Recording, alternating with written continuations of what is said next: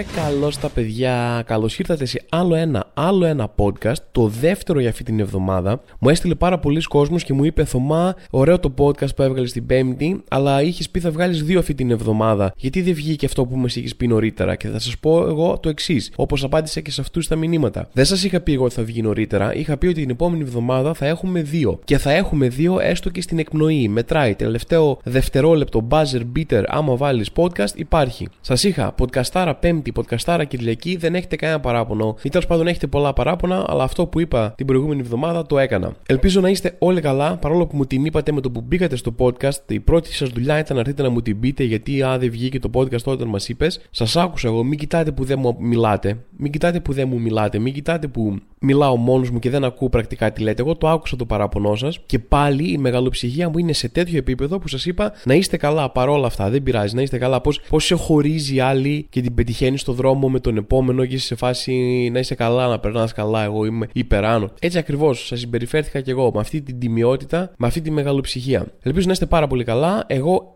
είμαι καλά. Α πούμε, είμαι καλά. Δηλαδή, τέλος πάντων, έχω αυτό το πράγμα. Έχω ένα πράγμα, ρε παιδί μου, μπορεί να το έχει πάρα πολλοί κόσμος. Είμαι καλά σε γενικές γραμμές, εκτός από τις στιγμές που δεν είμαι. Βγάζει νόημα. Δηλαδή είμαι καλά, ρε παιδί μου, στη ζωή μου, εκτός από τις στιγμές που δεν είμαι. Αυτές οι στιγμές μπορεί κάποιες φορές να είναι με, μεγαλύτερες, μπορεί να είναι μικρότερες, μπορεί να είναι περισσότερες. Να... Θα κάτσω τώρα να χαλάσω όλη μου τη ζωή για αυτές τις στιγμές που δεν είμαι καλά. Πόσο κρατάει μια κρίση πανικού; Δηλαδή είμαι όλο το 24ωρο καλά, μετά μία ώρα δεν είμαι καλά, 5 λεπτά μια κρίση πανικού, μία ώρα και 5 λεπτά δεν είμαι καλά. 23 ώρες δεν είναι νίκη αυτό, δεν πιάνεται. Πλάκα σας κάνω, όντως είμαι καλά, καλούτσικα, καλύτερα. Ωραία, μπορεί όχι καλά, αλλά διάφορα παράγωγα του καλά, καλούτσικα, καλύτερα. Κάτι είναι και αυτό. Δεν έχει τίποτα σημασία, παιδιά. Είτε είστε καλά, είτε δεν είστε καλά. Εγώ κάθομαι και κάνω την έρευνά μου για να σας βγάλω αυτό εδώ πέρα το podcast και σε αυτή την έρευνα αναζήτησης ειδήσεων πέφτω πάνω σε μια είδηση που λέει Πότε θα είναι το τέλος του κόσμου; Η απάντηση εδώ εντός άρθρου. Λέω και εγώ κάτσε να μπω τώρα να δω μήπως έχω κανονίσει τίποτα εκείνη την ημέρα, να το ξεκανονίσω. Ή ακόμα καλύτερα κάτι που αποφεύγω πολύ καιρό να κάνω, αν έχει τόσο ακριβή ημερομηνία, ρε παιδί μου, ε, πότε τελειώνει ο κόσμος, να βάλω και όλους τους καφέδες που έχω πει ότι θα πάω με κόσμο που δεν θέλω. Θα μου πούνε πότε θα πάμε για καφέ, Θωμά, κάτσε να διαβάσουμε το άρθρο. Ωραία, ε, μπορεί τι κάνεις το 2150. Α, για να δω, μάλλον, όχ, ε, πια Τετάρτη, Πέμπτη καλύτερα. Τετάρτη, Πέμπτη, 2150 πάμε. Ναι, εκεί μπορώ, Θωμά. Ωραία, τότε θα βάλω τον καφέ, γιατί τότε κατά πάσα πιθανότητα θα τελειώσει ο κόσμος. Αυτό δεν το ξέρει όμως, δεν έχει διαβάσει το άρθρο. Οπότε εγώ βγάζω την υποχρέωσή μου. Μέχρι τότε, αυτό μέχρι να φτάσει τότε, περιμένει ότι α, ο Θωμάς μου είπε θα πάμε για καφέ και του τήρησε, είναι άντρας του λόγου του. Και εγώ δεν ξέρει αυτός τώρα ο τύπος από πίσω ή η τύπησα, ρε παιδί μου, ότι χαπ, την πάτησες. Εγώ το έβαλα εκεί επίτηδε γιατί τελειώνει ο κόσμος. Κάτι τέτοιο είχα στο μυαλό μου όταν άνοιγε το άρθρο. Κάτι τέτοιο, 2200, 300. Κοίταξε, λέω δεν θα είναι αύριο μεθαύριο η καταστροφή του κόσμου. Άρχισα να παίζω στοιχήματα με τον εαυτό μου. Λέω δεν θα είναι αύριο μεθαύριο, εντάξει, το ξέρω. Δεν θα είναι και πάρα πολύ μακριά. Δεν θα τολμήσω καν να πω τύπου το 5000. Όχι, δεν έχουμε πολύ. Τα σημάδια είναι εδώ, τα βλέπουμε όλοι. Δεν έχουμε πάρα πάρα πολύ. Οπότε το στοίχημά μου, δηλαδή που δεν με ρώτησε κανένας να βάλω, ήταν αυτό 2150, 2200, 182, κάτι τέτοιο. Το πετάω. Ανοίγω το άρθρο, ρε παιδιά που λέτε και λέει: Σύμφωνα με τους υπολογισμούς, λέει η κοινωνία έχει λιγότερες από δύο δεκαετίες προτού αντιμετωπίσει την πιθανή κατάρρευση. Εντοπίζοντας το έτος 2040 ως τη χρονιά που θα έρθει το τέλος του κόσμου. Τι 2040, ρε, ρε παιδιά, περιμένετε λίγο. Ένα πράγμα δεν σας είχα ζητήσει. Δηλαδή, έχω ξαναπεί εδώ πέρα ότι ναι, όλα τα σημάδια είναι εδώ. Τύπου καταστροφή περιβαλλοντική, θα γίνει πόλεμος, θα μας τελειώσει το νερό. Είναι όλα εκεί. Τα βλέπουμε, έρχονται, ο πλανήτης καταστρέφεται, η ανθρωπότητα δεν έχει πολλά χρόνια. Αυτό το ξέραμε. Ξέρετε τι με έκανε να κρατιέμαι, να κρατάω ελπίδα μέσα σε όλο αυτό το σκοτεινό πράγμα και το τέλος που το βλέπαμε να έρχεται, ότι μάλλον δεν θα το προλάβω. Αυτή ήταν η μόνη ελπίδα. Δηλαδή, πραγματικά έβλεπα το τέλος να έρχεται, αλλά η μόνη μου παρηγοριά ήταν ότι δεν θα το προλάβω. Ότι θα γίνει σε κάποιους άλλους, θα το πάθουν άλλοι. Δηλαδή, τι μου λέτε τώρα, να είμαι η πρώτη ανιδιοτελής γενιά όλων των εποχών; Σκέφτηκε καμία προηγούμενη γενιά τι θα κάνω εγώ; Σκέφτηκαν οι γονείς μου τι θα κάνω εγώ; Πασόκ δεν ψήφισαν. Είχαν καμιά έννοια που θα πάει η Ελλάδα όταν ζούσαν τη ζωή τους; Δηλαδή, εγώ σαν παιδί είχα να αντιμετωπίσω αυτές τις κυβερνήσεις. Είχα κάθε τύπο να μπαίνει στο δημόσιο για να βγάζει 3.000 το μήνα. Μου βάζανε αμίαντο στα σχολεία, τα ξεχάσω εγώ αυτά. Σταματήσαν το σχολείο κάποια στιγμή όταν ήμουν, ε, πήγαινα σε αυτό το σχολείο 5 χρόνια, 6, 6 δημοτικού, μας σταματάνε το σχολείο, μας λένε παιδιά, η, η αίθουσα που κάνετε μάθημα 6 χρόνια τώρα έχει αμίαντο μέσα, το οποίο μάλλον προκαλεί καρκίνο. Καθίστε μια εβδομάδα έξω να βγάλουμε τον αμίαντο από τον τοίχο. Τι αν το κάνω τώρα, αδερφέ, πλάκα μου κάνεις, εγώ ήμουν 6 χρόνια εδώ μέσα. Με σκέφτηκες ποτέ εμένα; Σκέφτηκε η προηγούμενη γενιά τι θα κάνω εγώ, σκέφτηκα τι θα κάνουν οι επόμενες γενιές ή μήπως πώ θέλετε τώρα για έναν άνθρωπο που δεν έχει γεννηθεί καν να κάτσω εγώ να νοιαστώ και να πω: Όχι, πάμε να σώσουμε τον κόσμο. Είμαστε εμείς. Προ... Όλοι οι άλλοι κάνανε τη ζωή τους. Όλε οι γενιέ μέχρι τώρα κάνανε τη ζωή τους. Μια χαρά και τους μόνο την πάρτη τους. Τώρα εγώ πρέπει να είμαι η πρώτη γενιά που θα τρέχει να σώσει τα σημάζευτα από 50 γενιές ανθρώπων που τα κάναν όλα σκατά. Έχουν διαλύσει το περιβάλλον, έχουν διαλύσει την κοινωνία, έχουν διαλύσει την οικονομία. Και εγώ τώρα ο Θωμάς από τα τρίκαλα πρέπει να σηκωθώ και να λύσω όλα τα προβλήματα και για τις επόμενες γενιές και για να υπάρχει ο πλανήτης. Έπεσε ξαφνικά το βάρος του πλανήτη πάνω μου. Όχι, ρε κουφάλες, λέω. Δεν θα κάτσω να τα σηκώσω όλα εγώ τώρα ότι λάθος έχετε κάνει εσείς να το διορθώσω εγώ. Όχι. Γι' αυτό με γράψατε και εσείς καταστρέψατε τον κόσμο. Φτάσατε τον κόσμο ένα εκατοστό, ένα χιλιοστό πριν την καταστροφή και ξαφνικά είστε σε φάση όχθωμα. Κοίτα ρε, καταστρέφει το πλανήτη. Κάνε κάτι. Εσύ έκανες κάτι. Τώρα τώρα που είναι αργά, μου λες, κάνε κάτι εσύ Θωμά. Αυτό είναι το ίδιο πράγμα με το να πάρω εγώ ένα αυτοκίνητο,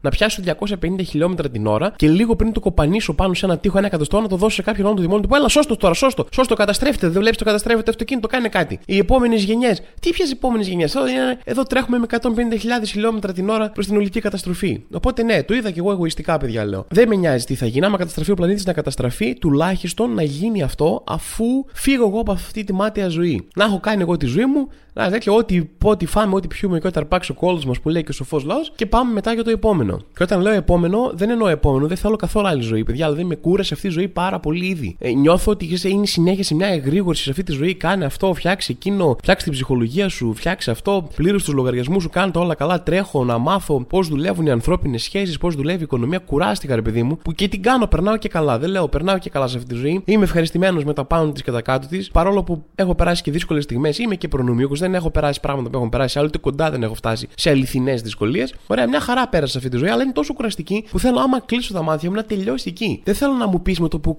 μετά από 100 χρόνια, δεν ξέρω πόσο θα είναι, 70, 80, 90, 100 χρόνια ζωής, να, να παλεύω 60 χρόνια, 70, 80 και μετά να κλείσω τα μάτια μου και να λέω Αχ, επιτέλου ξεκούρασε και με το που κλείσω τα μάτια μου να έρθει ένας να μου πει Αλλά σήκω Θωμά, έχεις κι άλλο να κάνεις. Επόμενη ζωή τώρα πάρω το πάλι από την αρχή. Ε, όχι ρε φίλε, θα του πω Α, σε παρακαλώ πολύ. Εγώ θέλω να ξεκουραστώ τώρα. Ξέρεις τι έχω κάνει. Ου, και τα λέω όλα αυτά τώρα και μπορεί να ακούγουμε κάπως κοινικός, αλλά είναι και μια κομική υπερβολή μέσα. Γιατί στην πραγματικότητα, στην πραγματική μου ζωή, έχω προσπαθήσει για αυτόν εδώ πέρα του πλανήτη. Εντάξει, δεν έκανε και παπάδες, δεν έκανε και παπάδες, το ομολογώ, αλλά ό,τι μπορούσα, δηλαδή, όποιο καινούριο ρεύμα ήταν τύπου μην παίρνετε πλαστικές σακούλες στο σούπερ μάρκετ, έπαιρνα το backpack μου, εγώ πήγαινα. Προσπαθώ όσο μπορώ να κάνω zero wasting, να μην δημιουργούμε σκουπίδια για αυτόν τον πλανήτη, να κάνω οικονομία το ρεύμα μου, να πίνω το καλαμάκι μου, να πίνω με το καλαμάκι μου το χάρτινο αντί για το πλαστικό, να μην καταστρέφω, να μην έχω ενοχές μετά για τον πλανήτη. Προσπαθώ να τα κάνω. Ξέρετε, ανακύκλωση, όλα αυτά παλεύω να τα κάνω. Και μετά τι μαθαίνω; Ότι α, η ανακύκλωση δεν κάνει, λέει κανένας. Πάνε και τα ξαναπετάνε μέσα. Η Κίνα που ήταν η, η μεγαλύτερη ανακυκλώτρια δύναμη, τα έχει, έχει beef με το δυτικό πολιτισμό, οπότε δεν κάνει. Ανακύκλωση έχει κάπου έχει κολλήσει το όλο σύστημα με την ανακύκλωση. Ε, και όσο εγώ χρησιμοποιώ το πλαστικό καλαμάκι και παλεύω να σώσω τον κόσμο με ένα πλαστικό καλαμάκι τη φορά, μαθαίνω ότι κάθε τη χάρπα στο celebrity όπου να είναι από Hollywood και ποδοσφαιριστής και δεν ξέρω και εγώ τι είναι, όπου θέλει να πάει παίρνει το jet του. Παίρνει το jet του και πηγαίνει αριστερά, πηγαίνει δεξιά, ακόμα και στην τουαλέτα να θέλει να πάει με το jet πάει. Και παλεύω εγώ μετά σαν το Δαβίδ με το γολιάθ έτσι να, να νικήσω τώρα τα jet με το πλαστικό μου καλαμάκι. Ο άλλος έχει 4-5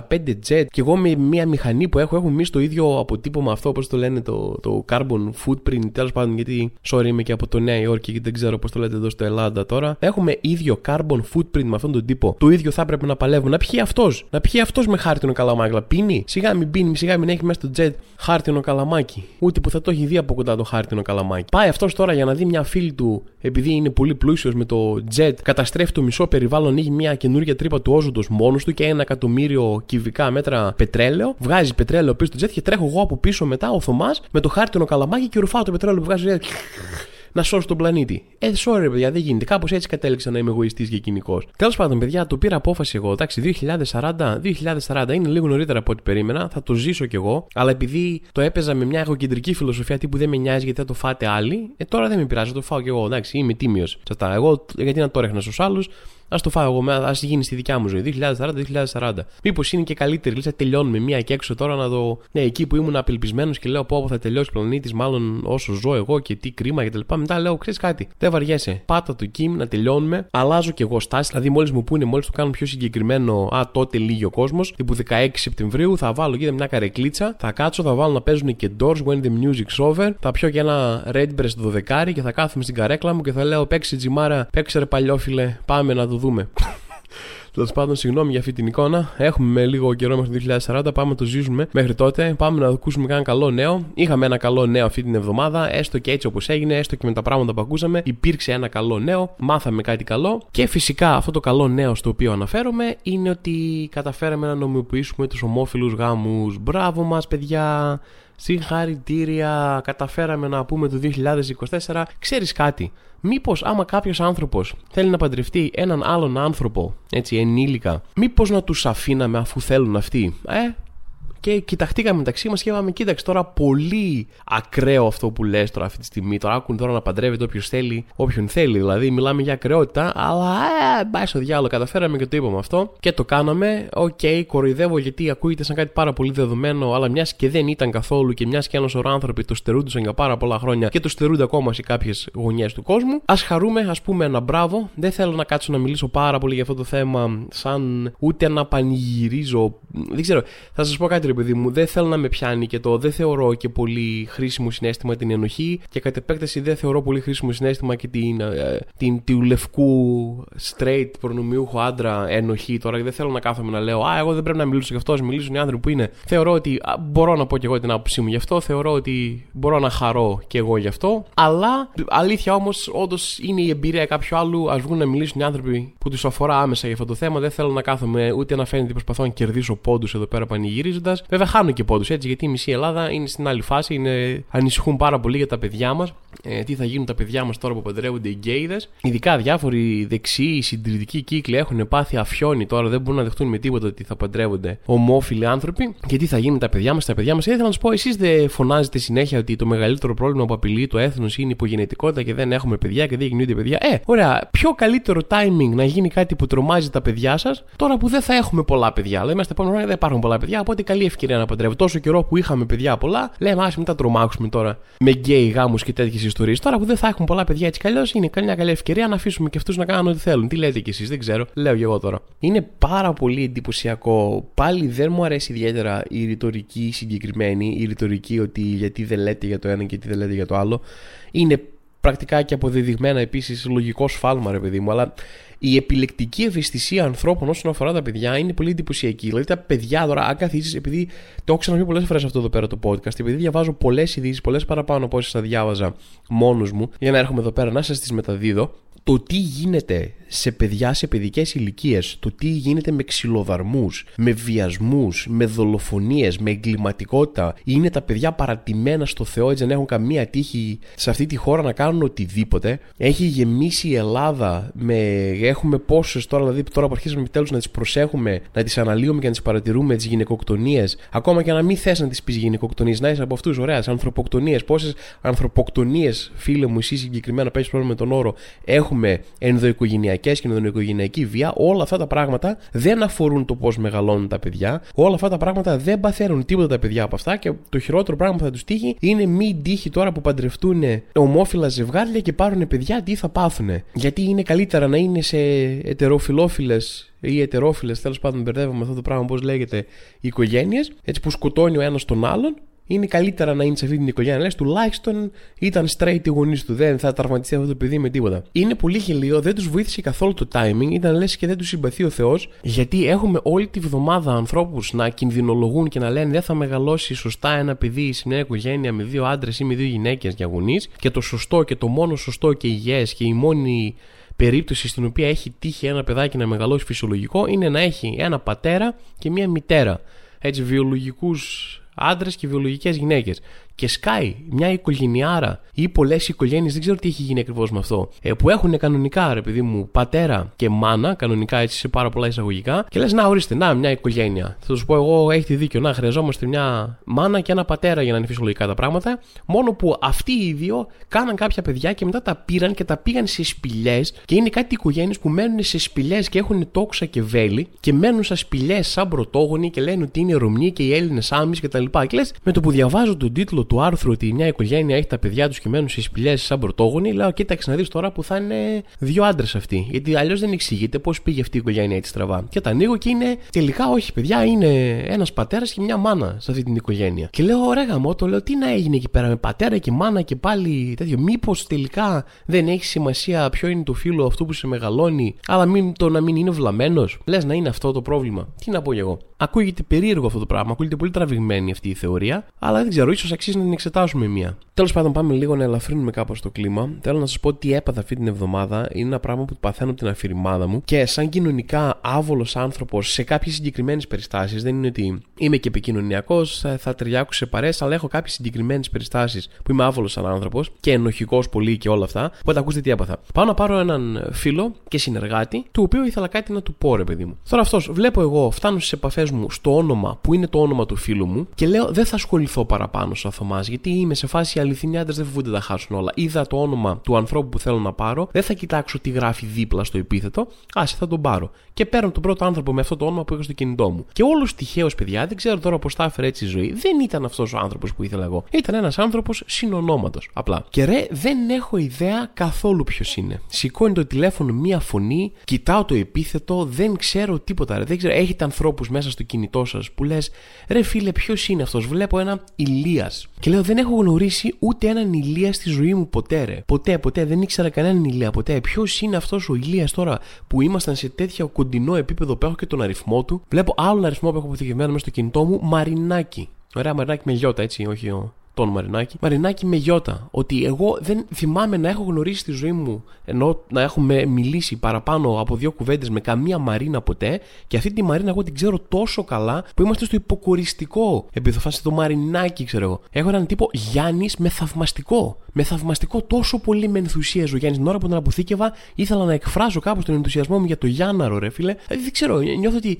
τι διάλογο παίρνει κάποιος το κινητό μου το βράδυ και αποθηκεύει διάφορους αριθμούς που θέλει να θυμάται, να τους έχει στο κινητό μου. Δεν έχω τέλος πάντων. Ε, Ένας τέτοιος τύπος ήταν και αυτός. Τον παίρνω που λέει τηλέφωνο, του σηκώνει, με το που ακούω τη φωνή συνειδητοποιώ ότι δεν είναι αυτός που θέλω. Κοιτάζω το επίθετό του στο κινητό μου, δεν έχω ιδέα ποιος είναι. Αλλά ο τύπος το σήκωσε με τέτοια χαρά, ήταν σε φάση, έλα αρθωμά, που με έκανε να αισθανθώ πάρα πολύ άσχημα. Όχι μόνο που δεν θυμάμαι ποιος είναι και δεν τον έχω πάρει τηλέφωνο τόσα χρόνια, αλλά που δεν μπορούσα τώρα να του πω, το του διαλύω στην ψυχή, ο άνθρωπος χάρηκε που με άκουσε. Και εγώ τι να του πω, sorry φίλε, δεν θυμάμαι ποιος είσαι, ήθελα να πάρω κάποιον άλλον, γεια σου. Ε, τι απόρριψη είναι αυτή που πρέπει να του ρίξω το άλλο στα μούτρα, δεν το έχω να το κάνω ψυχολογικά. Και αρχίζω και πιάνω μία διαλογάρα με αυτόν τον τύπο. Τα λέμε τόσο ωραία κυλάει τόσο ωραία η κουβέντα, έχουμε τόσο ωραία χημία. Και λέω, Να, γι' αυτό είχα αποδικεύσει τον αριθμό του, γι' αυτό κάναμε παρέα. Εδώ με τον τύπο τα έχουμε βρει, είμαστε καλά. Και να κάνω ότι θυμάμαι γεγονότα, να ανοίγομαι, να παίρνω ρίσκα, να λέω Αδερφή σου τι κάνει; Το πετάω, Α, καλά είναι, μου λέει. Λέω, Τι ρίσκο ήταν αυτό που πήρα τώρα, γιατί το έκανα αυτό; Γιατί το έχω κάνει εδώ πέρα ρουλέτα; Και εν πάση περιπτώσει που λέτε, παιδιά, μπλέχτηκα σε ένα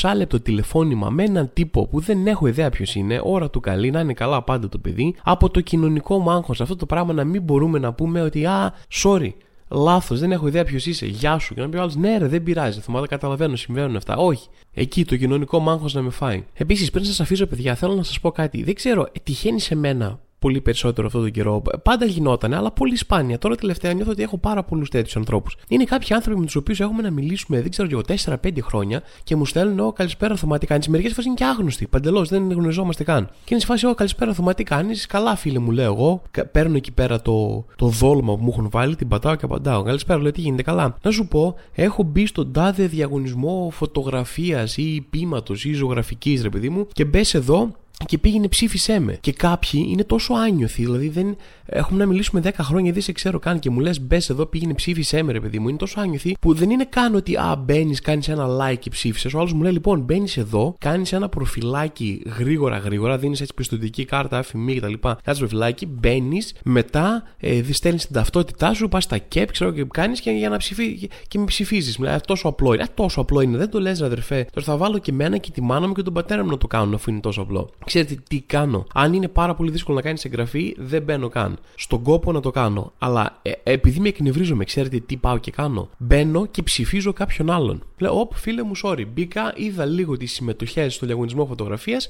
και η φωτογραφία σου είναι απέσια. Και υπάρχει ο άλλος ένας τύπος εκεί πέρα που μου αρέσει πολύ περισσότερη φωτογραφία του και ψήφισα αυτόν. Και σε ευχαριστώ πάρα πολύ που με έδωσε την ευκαιρία να μπω να δω αυτή την αδικία, να μην ψηφίσω τη φωτογραφία σου και να ψηφίσω μια καλή φωτογραφία. Ευχαριστώ πάρα πολύ και θα τον έχανα τον διαγωνισμό. Να είσαι καλά, καλή συνέχεια. Τι είναι αυτό το πράγμα τώρα με τους διαγωνισμούς, τι συμβαίνει; Γιατί έχουν γίνει τόσοι πολλοί διαγωνισμοί στην Ελλάδα και γιατί άσχετο κόσμος που δεν τον ξέρω καν ή που δεν μιλάμε εδώ και μια δεκαετία μου στέλνουν να τους βοηθήσω. Μπορείτε να μου εξηγήσει κανένα τι, τι έχει συμβεί, το παθαίνετε σε αυτό, είναι κάτι δικό μου καινούριο. Λοιπόν, παιδιά, κάπου εδώ θα σας αφήσω με το άλλο ένα, άλλο ένα podcast. Για να μην σας πω ότι αυτή τη βδομάδα είναι άλλο ένα, άλλο ένα, άλλο ένα podcast, γιατί είναι το δεύτερο αυτή την εβδομάδα και γίνει χαμός εδώ, καούμε εντελώς όλοι μαζί. Θέλω να σας αφήσω με αυτό. Οι παραστάσεις μου συνεχίζονται από όφητος Λυκείου Αθήνα ε, για κάθε Τετάρτη μέχρι τέλος Μαρτίου δεν θα υπάρξει παράταση, σας το λέω από τώρα. Είδατε ότι όλη τη χρονιά δεν το έπαιξα Pixlax, όλη τη χρονιά σας έλεγα. Μπορεί να πάμε μέχρι, είναι μέχρι Φεβρουάριο, μπορεί να πάμε μέχρι Μάρτιο. Τώρα σας το λέω, μπαμ, τελειώνουμε. Θα κάνουμε μέχρι Μάρτιο θα γίνει μια μεγάλη παράσταση προς το καλοκαίρι και τέλος από αυτούς Λυκειό από Αθήνα. Τώρα, οι υπόλοιποι που με ρωτάτε πολύ γρήγορα, για να μην σας παμάρω, που με ρωτάτε τι θα γίνει, πότε θα ξαναρθώ επαρχία, θα έρθω επαρχία από Απρίλιο. Ε, Απρίλιο θα γίνει ένα τελευταίο tour του απόφυτου Λυκείου με όσες πόλεις καταφέρω να κάνω, όσες περισσότερες μπορέσω να κάνω. Θα έρθουμε σίγουρα Κρήτη, αυτό είναι το μόνο που έχει κλείσει, θα ανακοινωθούν οι ημερομηνίες σύντομα. Και μετά θα κάνω ένα μεγάλο τσικο tour όπου μπορέσω να πάω. Ε, Θεσσαλονίκη προφανώς θα είναι μέσα, Πάτρες, Γιάννηνα. Θα δούμε ποιες πόλεις θα είναι οι υπόλοιπες. Και αυτό είναι το τέλος του απόφυτου Λυκείου και μετά θα μου δώσετε λίγο καιρό να προλάβω να τελειώσω την παράσταση και θα βγω ξανά με την καινούρια και θα τα πούμε από κοντά και με την καινούρια. Ευχαριστώ πάρα πολύ όλους τους ανθρώπους που στήριξαν αυτή την παράσταση φέτος και πέρσι. Σε αυτές τις δύο σεζόν που έκανε, είχαμε ρεκόρ εισιτηρίων σε πάρα πολλές πόλεις. Σας ευχαριστώ πάρα, πάρα πολύ για αυτή τη στήριξη. Ελπίζω να σας αρέσει και η καινούρια και έρχονται σιγά σιγά και οι βιντεοσκοπήσεις μου. Οπότε περιμένετε για αυτές. Λοιπόν, μέχρι την επόμενη εβδομάδα που θα τα ξαναπούμε, μάλλον ναι, όχι, λάθος, επόμενη εβδομάδα καλά τα λέω. Την επόμενη Πέμπτη να είστε όλοι καλά μέχρι τότε και θέλω να πω συγκεκριμένα Ελεάνα, καλή όρεξη μετά. Τίποτα, μην ψαρώνετε, δεν αναφέρομαι σε κάποια συγκεκριμένη. Ήθελα απλά σε περίπτωση που κάποια random Ελεάνα ακούει το podcast και έχει κανονίσει να πάει να φάει μετά από το podcast, να το ακούσει και να είναι σε φάση ρε, τι κάνει ο άλλος που μου παρακολουθεί, πώς το έκανε αυτό τώρα; Αυτό τώρα το χάλασα γιατί έμαθε η Ελεάνα το έκανα τυχαία. Παρ' όλα αυτά, χα, την έφερε Ελεάνα για λίγο και όλοι οι υπόλοιποι τα λέμε την άλλη εβδομάδα.